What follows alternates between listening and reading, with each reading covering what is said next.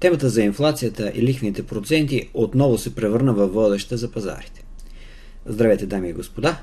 Пак ще говорим за лихвени проценти за инфлация, защото не само, че това беше причината пазара да се качи, акциите, облигациите да поскъпнат и съответно доходността да падне, но и може да говорим за някаква по-сериозна промяна в очакванията на пазарите. Дали това обаче ще доведе до промяна и в очакванията на централните банкери? Как ще еволюират техните изказвания близките седмици, след като видяхме тази реакция на пазарите? Нещо, което ще коментираме сега. Ще започна от това, което ни показа а, статистиката. Малко по-ниска инфлация на месечна база, но пък доста добре изглеждаща от гледна точка на това, че на месечна база виждаме почти нулева инфлация. На годишна база тя остава доста висока, но пък пазарът точно това имаше нужда, за да задвижи промяната в очакванията. Тази промяна, за която а, трябва да отбележим две неща. Първото е, че изцяло се отхвърля възможността или вероятността Федералният резерв да направи увеличение на лихвата. Финалното увеличение, което трябваше да дойде след 3-месечна пауза, ако разбира се това ще да се случи на следващото заседание. Явно е, че според инвеститорите това изцяло вече не стои на дневен ред. Вероятността е 0, някакъв процент според а, фьючерсите на федералните фондове. Вероятно и централните банкери ще трябва да приемат а, тази новина, така да се каже, за тях, защото коментарите им а, преди 2-3 седмици бяха доста настроени към това, че пазарите трябва да отчитат растящата според тях или как да го кажа, вероятност да има още покачване, защото пазарната среда, економиката все още позволяват затягане на мерките. Тази ниска инфлация отхвърля този вариант, според инвеститорите. Възможно е обаче да има по-рано понижение на лихвените проценти, нараства с някаква вероятност това да се случи а, на следващото заседание през март. Всъщност то не е следващото, но заседанието през март, след като вероятността основно беше това да стане като първо намаление с 25 байсни пункта, това да се случи май или юни месец, сега вече нараства леко, не преобладава вероятността това да бъде а, тема на заседанието през март. Поне такива са очакванията на пазара. Но обърнете внимание на това пък какви са очакванията на инвеститорите за краят на годината. Т.е. колко да бъде лихвеният процент на заседанието на 18 декември 2024 година. Промяната тук а, на текущите очаквания спрямо тези от преди една седмица от миналия понеделник не е кой знае какво като процентно изражение. По-важното е, че сега по-големите очаквания са, че лихвата няма да бъде 4,75 като горна граница, а 4,50. Тоест, инкорпорира се нарастваща възможност а, за още едно понижаване на лихвата или още една стъпка или пък някоя по-голяма стъпка, това да се случи следващата година. Дали централните банкери ще направят такава? Вижте сега какво е отражението върху пазарите и след това ще отговорим на този въпрос. Дали те ще реагират по същият начин, както пазара, дали ще го последват. Обичайно за банкерите се казва, че те са зад кривата на доходността, зад събитията. А, събитията бяха такива. 10 годишните облигации вече паднаха по 4,50. А, това в някаква степен е а, доста сериозно движение, което видяхме а, миналата седмица в а, вторник. Но обърнете внимание на този канал на доходността. То все още изглежда симетрично. Изглежда, че тук на нивата около 4,40 имаме някаква подкрепа за пазара, т.е. ще ми е много интересно да видя дали тази фигура, която генерално е за нагоре, след такъв силен тренд, започнал май месец, даже април месец, тази година на нива около 3,30-3,40 доходност, стигнал до почти 5%, дали това няма пък да доведе до а, някакво краткосрочно покачване на доходността. Дали централните банкери, защото технически анализ е точно това, което ни показва, а, като възможност за развитие, дали централните банкери няма да станат да покажат малко повече агресивност в следващите седмици а, да кажат, че не трябва пазара да отразява толкова силно намаление на доходността че лихвите ще се задържат по-скоро високи за по-дълго време. Нещо негативно за всеки, който е взел кредит в финансовата система. А, и в такъв случай да видим покачване на доходността към нивата около 4,80-4,90. Една доста неприятна за търговия а, защото ситуация, защото пазарът на облигации обича, обича да си сменя позиция и да прави дълги трендове. И след този си растеж, вероятно има много инвеститори, които са свалили своите къси а, позиции в облигации, а, отразяват а, промяната, но има и много други, които пък залагат на облигациите и започват да отчитат това, че след година лихвите ще се по-низки и вероятно доходността да продължи да, да пада. Така че тази борба между бикове и мечки ще продължим да я виждаме и на тази графика.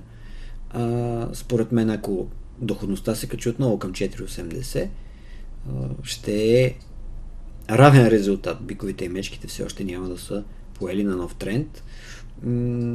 Разбира се, при един нов растеж над 5%, със сигурност това ще даде някакъв знак, че моите очаквани нива на покачване доходността, моите таргети в това, в това отношение между 5 и 25 и 5 и 40 ще бъдат достигнати много бързо в рамките реално на няколко, на няколко дни.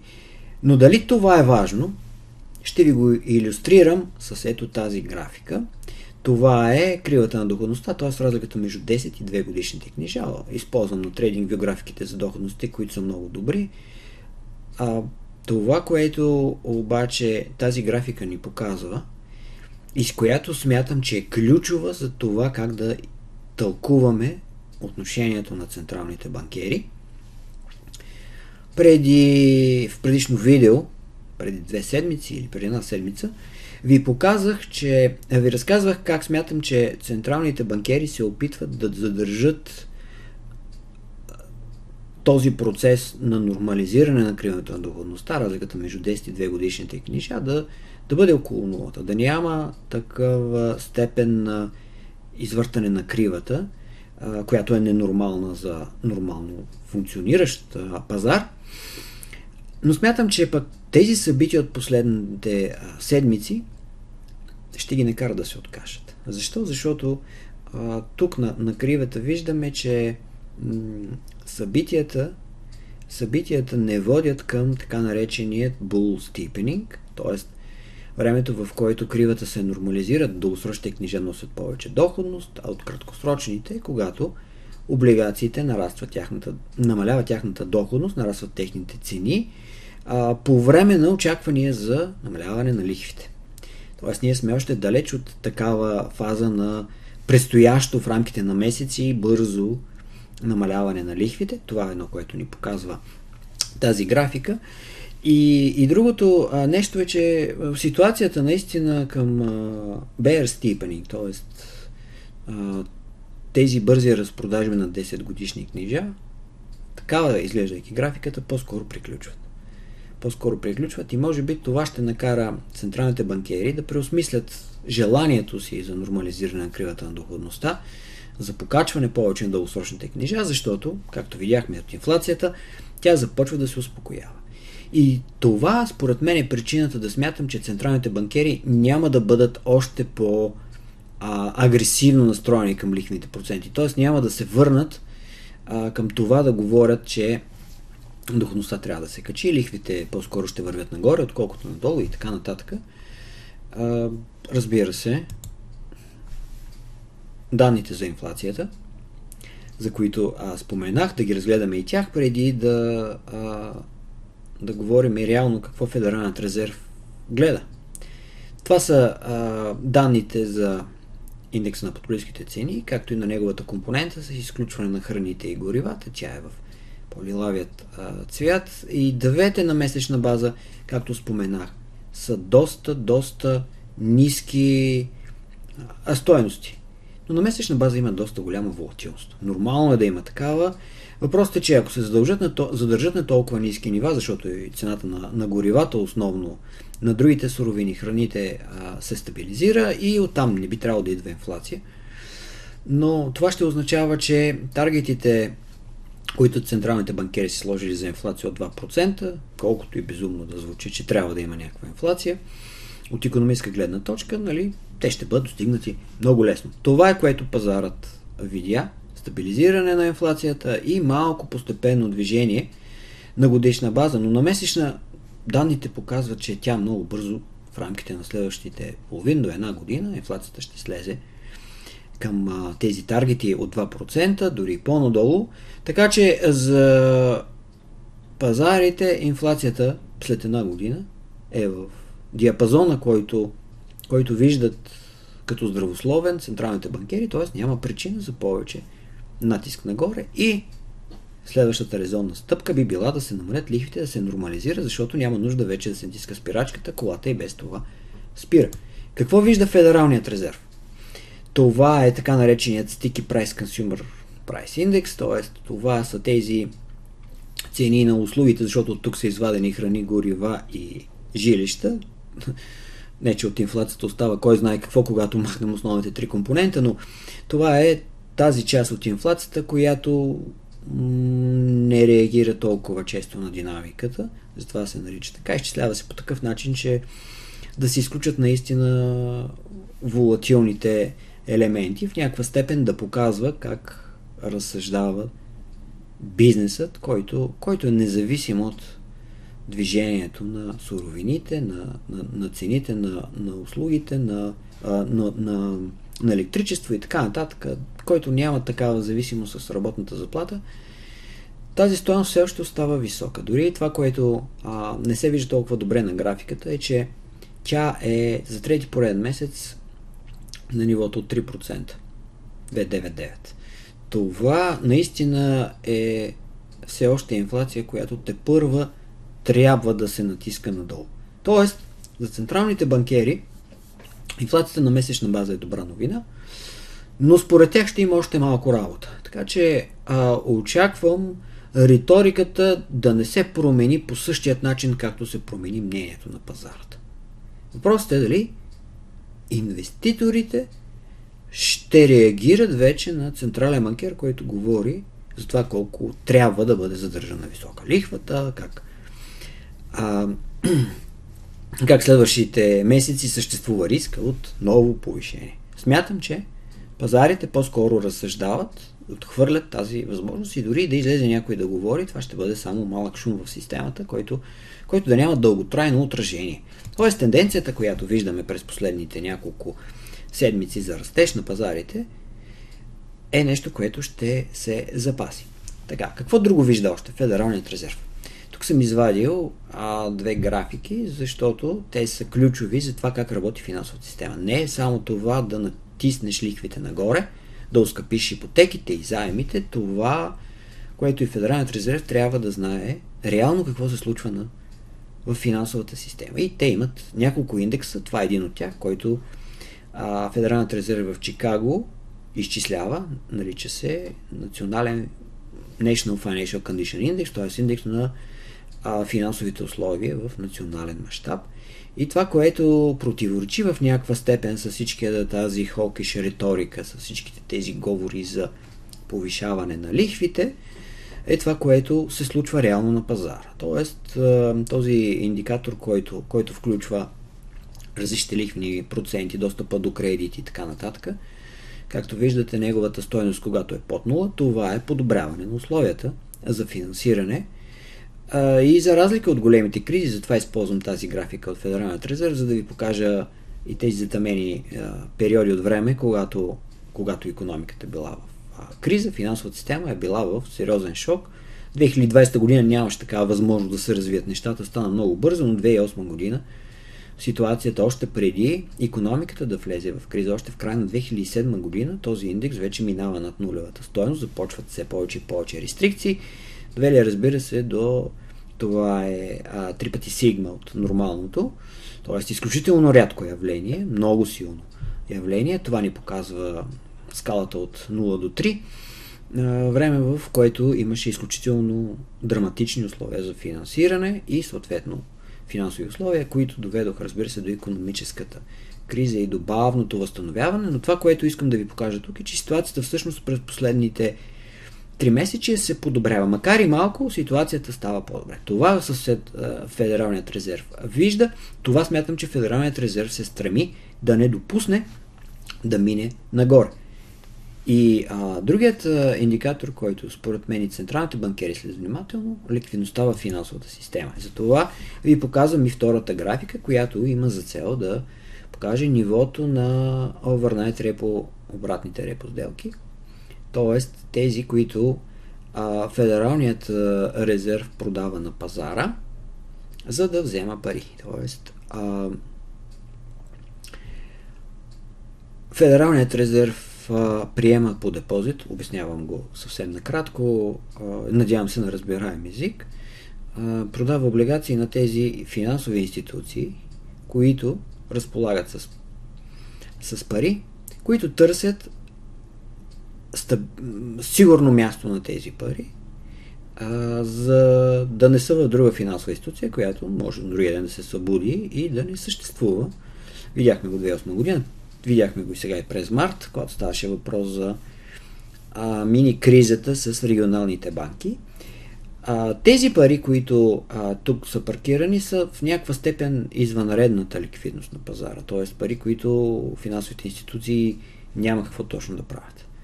И затова те ги държат в Федералният резерв, получават облигации, получават известна доходност, за което. А, виждате, че това нещо се увеличи значително от средата на 2021 година. Всичките тези стимули, които се изляха в финансовата система, те се върнаха финансовата за хората, като а, субсидии, плащания за затворни работни места, допълнителни данъчни обличения, така нататък. Всички тези пари на държавата отидоха а, в крайен случай в финансовата система, в банките, отидоха в Федералният резерв. Федералният резерв каза, заповядайте книжа да ви носят доходност, но да имате и сигурност. Тези пари, както виждате, се движат с много силни темпове надолу. Обяснението за това е, а, едно от обясненията, разбира се, за това е, че парите се изчерпват, ликвидността в системата приключва, но това според мен не е чак толкова свързано с ликвидността, а всъщност причината е, че м- държавата като емитент на 3-6 месечни, едногодишни книжа, основно там, където се случва емисията на нови ДЦК, те са огромни. А, знаете, проблемът с дългът е, е толкова сериозен, че ако не, беше, голя... ако не бяха големите емисии на книжа от федералният резерв, от а, държавата, федералното правителство, ситуацията в момента щеше да бъде такава, че дори и федералният резерв да остава от своя баланс да падежират държавните ценни книжа и да намалява баланса си, финансовите условия ще да бъдат изключително позитивни и най-вероятно ще да си говорим за това колко опасно неща се случват на пазара по подобие на 1999 година. Но държавата емитира много пари, а, абсорбира тази ликвидност и тук а, говориме за нива на около 2,4 трилиона 2,4 трилиона, които вече са под 1 трилион а, долара. Тези пари отиват вероятно най- най-вече към а, държавни ценни книжа, емитирани от правителството, както казах, краткосрочни книжа. За това, това намаление, ако някой ви каже парите свършват, това е така от гледна точка на, на пари, които са супер ликвидни, които търсят такива инвестиции. Това няма да са пари, които щяха да отидат за кредитиране в банковата система, нямаше да отидат за дългосрочни дългове, нямаше да отидат по някаква форма за инвестиции в за инвестиции а, в акции. Но така или иначе те създават този буфер на ликвидна, добре работеща финансова система, който, който е добре да съществува. Лошото е, че държавата акумулира тези пари и планира да продължава да го прави, като а, един от сериозните причини за шокове в, а, на, на пазара на облигации последните седмици, за тези растежи на, на доходността, където ги има, е всъщност когато има проблеми с аукционите на държавни ценни книжа, има проблеми с дългосрочните, инвеститорите не бързат да ги купуват големите играчи, но другото, което държавата дава като сигнал е планираните емисии в следващите месеци да са основно краткосрочни книжа. Тоест тази ликвидност а, предполагам, че е желанието на централните банкери, на финансовото министерство да бъде ликвидирана, да не стои в Федералният резерв.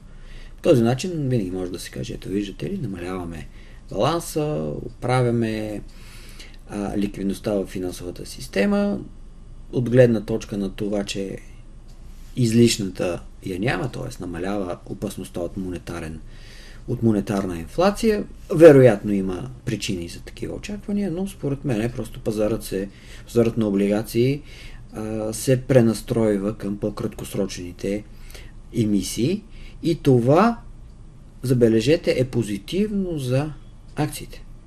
Защото когато падежира 10 годишна облигация, както се случва, види 5 годишна някоя емисия такава, която а, влиза в категория краткосрочни, защото остава да падеш няколко месеца, но тя е емитирана с дългосрочен хоризонт, тези пари трябва да бъдат инвестирани в нови дългосрочни емисии. Такива няма. Тоест, те ще трябва да се насочат тези пари към корпоративен дълг. Корпоративен дълг, който а, най-важното нещо, за да няма финансова криза, този корпоративен дълг да бъде купуван. Да могат компаниите да се рефинансират. И затова смятам, че тази а, не, не наричам някаква гениална схема на пренастройване на карта, тя може и да е по случайна причина, но всичкото това събитие води до подобряване на финансовите условия, защото компаниите, тези, които също имат нужда от финансиране, ще дадат добра доходност, ще, ще работят с повече търсене, защото тези пари са там на пазарът и съответно в рамките на тази и следващата година се успяват да се финансират компаниите, да, на по-висока доходност, но нямаме вълна от фалити, защото нямам достъп до капитал. Против, напротив, ситуацията изглежда добре и не случайно събитието от последните седмици ни показаха две важни неща. Дискутирал съм го, показал съм го тук на нашия канал, така че ако не сте го проследили и идвате за първи път, абонирайте се, натиснете камбанката, за да получавате известията, когато има нов клип, защото при тази динамика на пазара и интересни събития, най-важното нещо, когато инвестирате е да следите и заедно го правим, следим ликвидността, е, условията за кредитиране, защото те са ключовият елемент в момента за финансовите пазари. Много повече от оценката, много повече от финансовите резултати на компаниите. Има ли пари в системата? Тези пари търсли къде да се насочат? Пазарите са в добра ситуация и тогава те могат да ни покажат представяне, резултати на базата на фундамента, който, както знаете, малко по малко се подобрява в някои отношения, а в други, където заетостта и, и забавянето в економиката изпълнява целите на Федералният резерв. Но за това, което говоря, е, че когато тези условия позволяват на пазарът и на економиката да повлияят на централните банкери, и с това приключвам, когато тези условия са такива, че Федералният резерв може да намали лихвата поради следните причини. Няма стрес на финансовите пазари, няма а, проблеми с финансирането и на държавата, защото виждате ли достатъчно ликвидност, вече ще си позволи да поотпусне хватката върху економиката. Оттам и държавата в някакъв момент ще започне да имитира повече дългосрочен дълг, но а, и въпреки това а, да видим добри условия за, за економически растеж. Нещо, което смятам, че може би ще се случи следващата, следващата една година, но и не отхвърлям, разбира се, изцяло това, че ситуацията те първа ще се влушава и ще се получи някаква мини рецесия, може би слаба каквато беше а, след интернет балона, а в същото време Фед ще си намери извинения да продължи да поддържа добри условия за финансиране в, финанс, в а, системата, за да не постави под риск пазарите. И оттам може да видим тази политика, на която на предното видео ви показах, че е по-вероятният сценарий според мен да се развие на а, рефлация, така да го нарека, на, на инжектиране, на предпазливо инжектиране на ликвидност в економиката, с условието, и тук наистина вече приключвам, с условието, че тази ликвидност ще отива ефективно. Защото последното десетилетие беше десетилетието на нулевите лихви и пари за всеки и централните банкери, запомнете това, искат да направят така, че не жизнеспособните економически агенти, да го кажем. Бизнес, който а, не работи на печалби и гълта много капитал. Хора, които задлъжняват прекалено, нямат доходи. Всичко това по някаква степен да бъде намалено. Да не го наричам изрязано от економическата система, да бъде намалено, защото големият проблем си остава държавата, която харчи без да мисли и не на места, които трябва. А, и тя трябва да бъде финансирана. А ресурсът, капиталът е ограничен. Благодаря ви за вниманието. Пожелавам ви късмет на финансовите пазари, защото вярвам, че заедно успехът ни е гарантиран.